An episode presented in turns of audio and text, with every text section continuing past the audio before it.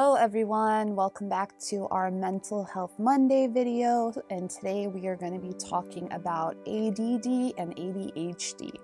So according to the DSM-5, attention deficit disorder is a persistent pattern of inattention and or hyperactivity slash impulsivity that interferes with functioning or development as characterized by the following often fails to give close attention to details or makes careless mistakes in schoolwork, at work, or during other activities. So that's overlooking or missing minor details. Often has difficulty sustaining attention in tasks or play activities. Often does not seem to listen when spoken to directly. Often does not follow through on instructions and fails to finish work, chores, or duties often has difficulty organizing tasks and activities, having kind of a cluttered, messy, disorganized workspace, backpack if it's for someone younger, often avoids, dislikes, or is reluctant to engage in tasks that require sustained mental effort. Often loses things necessary for tasks or activities school materials, pens, pencils, keys, wallet, phone is often easily distracted by extraneous stimuli. So, this can be, you know, unrelated thoughts really rushing through your head, multiple different things at once. Is often forgetful in daily activities. So, this is a prime example. Um, leaving the cap off the hair gel every single morning, even though you know every morning it's something you're going to use, and every morning you need to put the cap back on. If you're consistently leaving it off no matter what, that points more toward ADD.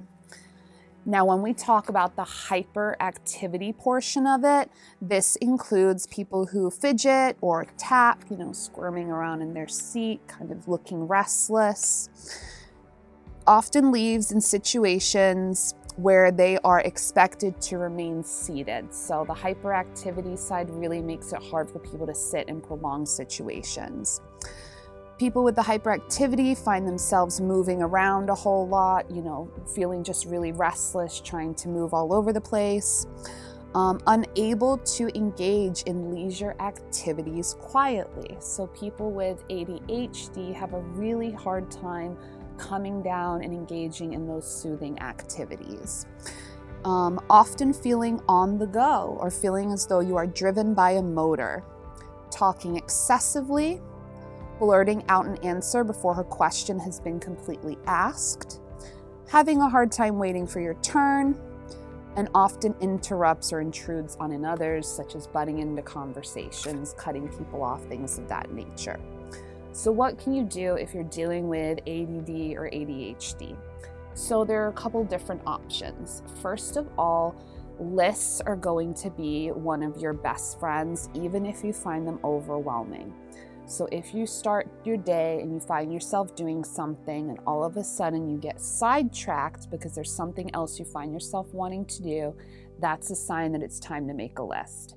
So, just take a moment and breathe grab a little book, grab a little journal, open it up, and immediately write down the thing that you were compelled and distracted to do.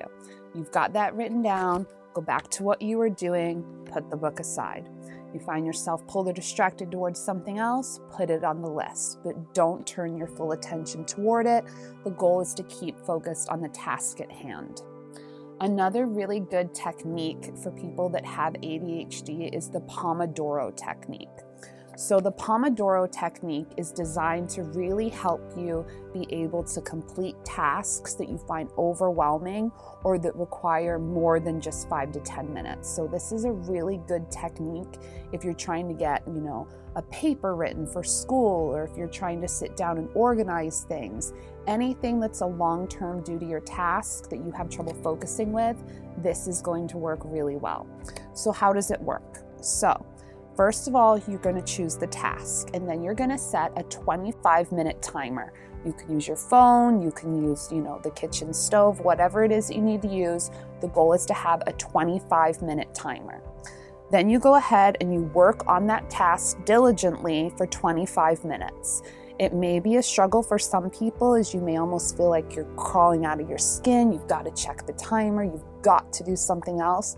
But you really, really want to see if you can get your brain to focus on the task at hand, knowing that there is a timer that will alert you when your time is up. So, when the time is up, what do we do?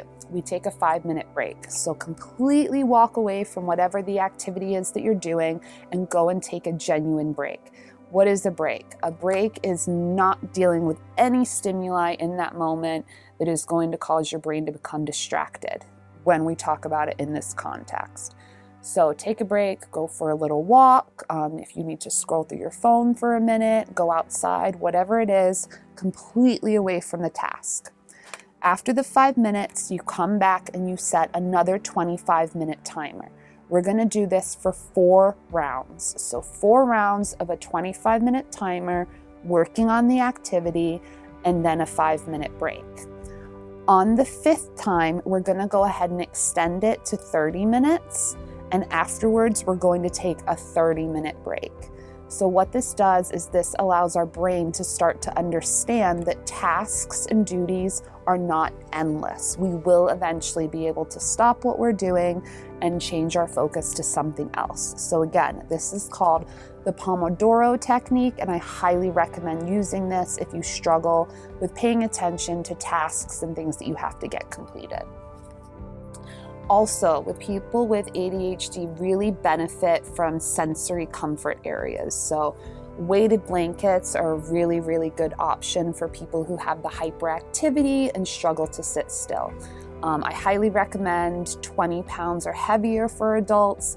For kids or teenagers, 15 pounds is fine. And you just want to kind of figure out how to lay the blanket across yourself where it can apply the most pressure so that it can help start to bring down some of that excess energy. I also recommend working out or finding a way to get rid of some of that excess energy. It doesn't have to be anything extensive, it can be anything from taking brisk walks to doing weights. Anything that kind of helps get that excess out is going to be really beneficial in helping your brain start to calm down and be able to redirect. Um, something else that's really good with ADHD is taking walks. I know it sounds very simple. It's kind of when we talk about breathing, everyone says, oh, yeah, breathing. Walking, same thing. Really try and find time if you have ADHD or ADD to go for walks.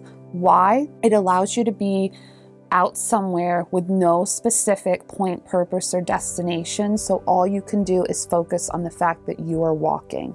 This gives you time to kind of clear your head, you're getting out that energy and you're not limited by a constricted space around you. So I highly recommend going outside if you can and taking long walks whenever it is that you're struggling with multiple things pulling your attention. So, again, ADHD can be a struggle for a lot of people. It is not a life sentence. There are several ways that you can find to work through having this. I always highly recommend that if this is a concern for your children, that you go ahead and talk to their pediatrician as soon as you have those concerns. And typically, they will talk to the school, the daycare, everyone will give a little bit of their input on what's going on with the child. And from there, they can determine if the kid does or does not have ADHD and what the best courses of treatment are.